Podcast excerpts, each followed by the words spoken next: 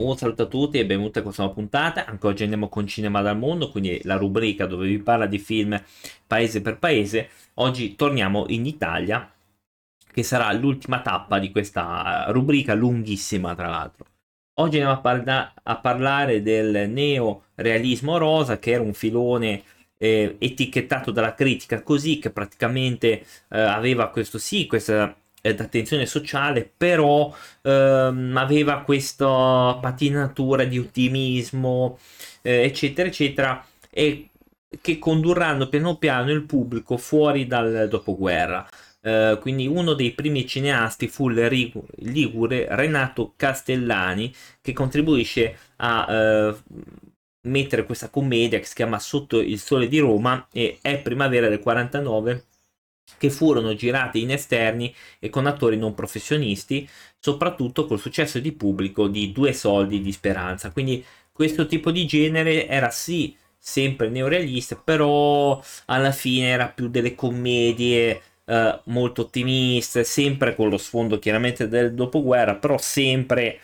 eh, un po' molto più ottimiste rispetto al passato. Eh, anche questo, il primo regista che era appunto Renato Castellani, usa attori non professionisti, quindi ancora c'è questa cosa del neorealismo, però un po' diverso. Nella seguente pellicola, Grand Prix eh, a Cannes, quindi aveva preso il premio,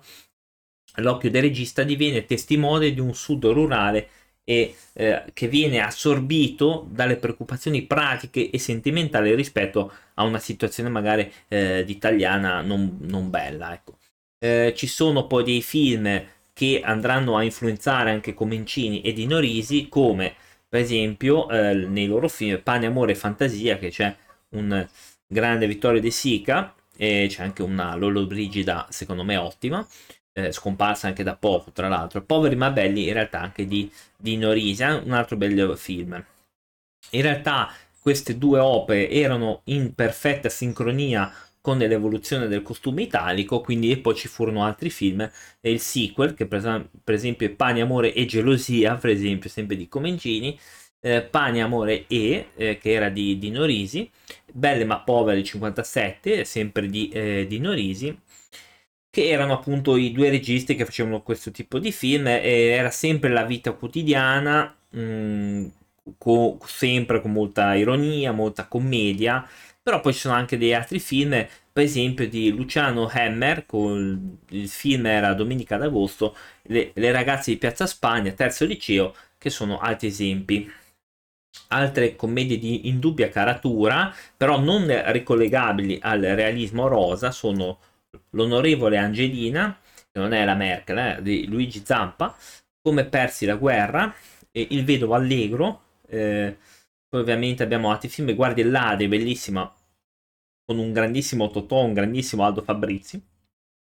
Perché Guardie Ladri, tra l'altro, eh, io me l'ero visto da piccolo e poi io avevo un sacco di film con Totò, quindi questo film l'avrò visto un sacco di volte e dà questo esempio appunto il Totò povero che cerca di sopravvivere eccetera e, e il Fabrizi che però è una guardia e deve arrestarlo e, ehm, e effettivamente sono diretti anche da Steno e Monicelli, quindi non eh, da, dagli ultimi due arrivati. Altrettanto valore sono altre commedie come Prima Comunione, Anselmo a fretta, La famiglia passa guai, un altro bel film sempre di, di, Aldo Fabrizi che io poi me lo sono visto anche volentieri questo film qua, Il sole negli occhi del 53, un eroe dei nostri tempi, ehm, che è di eh, Monicelli. Eh, abbiamo altri film che abbiamo Signore in carrozza, eh, Guardia, Guardia scelta, Brigadiere Maresciallo, che c'è anche mi sembra Gino Cervi, così a memoria.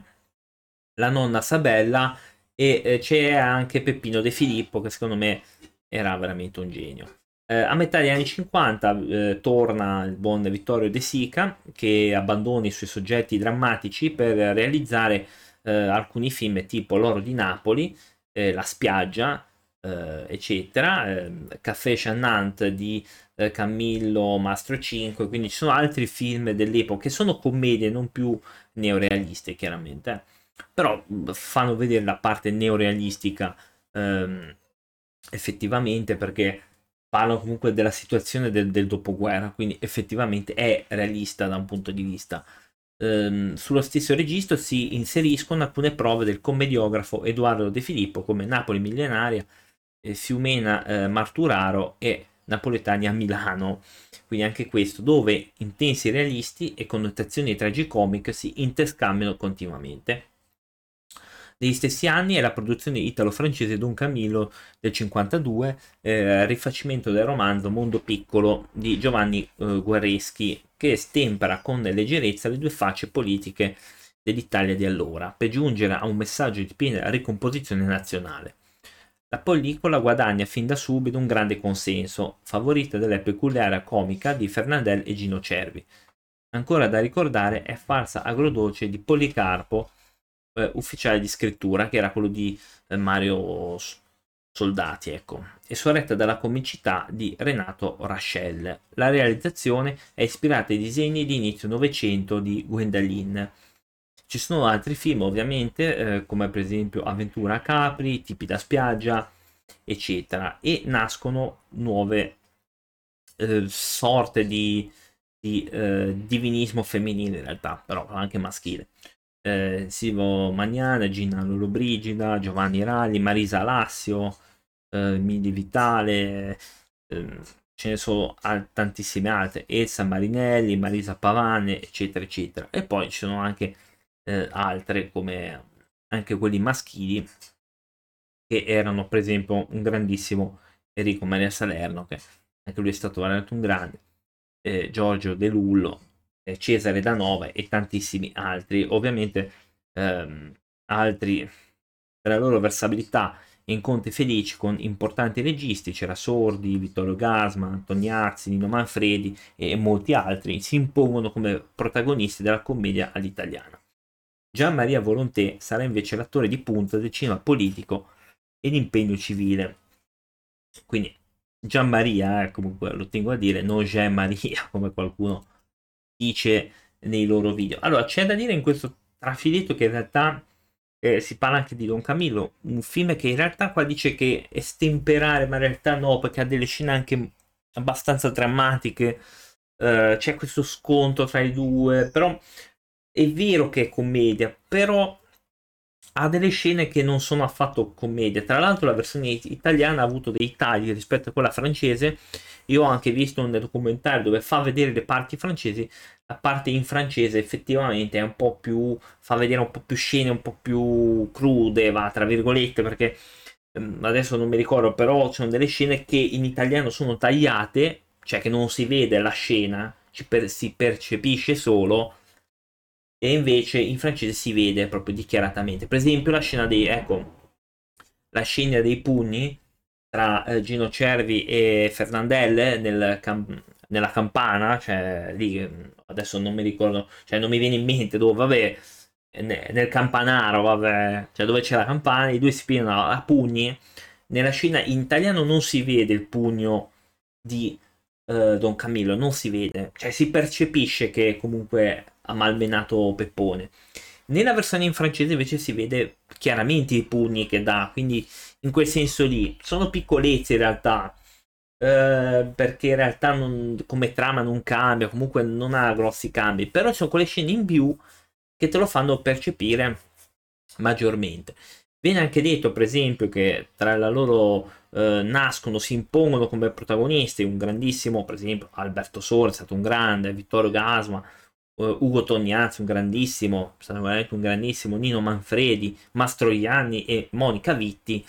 che sono stati veramente uh, pazzeschi. Tra l'altro viene citata anche Claudia Cardinale, eh, una grandissima Virnalisi, assolutamente Virnalisi, una grandissima anche lei, eh, Sandra Milo, eh, la Cardinale veramente era tanta roba, eh, bravissima qua viene detto anche a un certo punto Gian Maria Volonté eh, che era italianissimo perché non era come qualcuno disse infatti lui è nato a Milano quindi più italiano di così e muore anche tra l'altro eh, però in Grecia però lui era italiano eh, quindi e invece c'è qualcuno che nei suoi video su YouTube lo chiamava Jean-Marie Volonté, come se fosse francese. Assolutamente no, lui è, è nato a Milano, quindi è tutto fuorché francese. Quindi, e poi andiamo a vedere perché mh, dagli anni 50 eh, ci sarà un, uno svincolamento eh, dal neorealismo e andremo invece a parlare del cinema d'autore eh, degli anni 50, che sarà effettivamente anche questo abbastanza complesso perché il cinema d'autore è sempre molto importante dal punto di vista proprio eh, italiano, quindi andremo un pochino ad analizzare questo periodo. Eh, detto quello, vi aspettiamo sempre su Twitch alle 20.30 fino alle, alle 21.30 su uh, Twitch come Elisir Podcast e mi trovate anche come uh, Pensieri oltre la barriera che sono, è il mio profilo personale di Spotify. Alla prossima!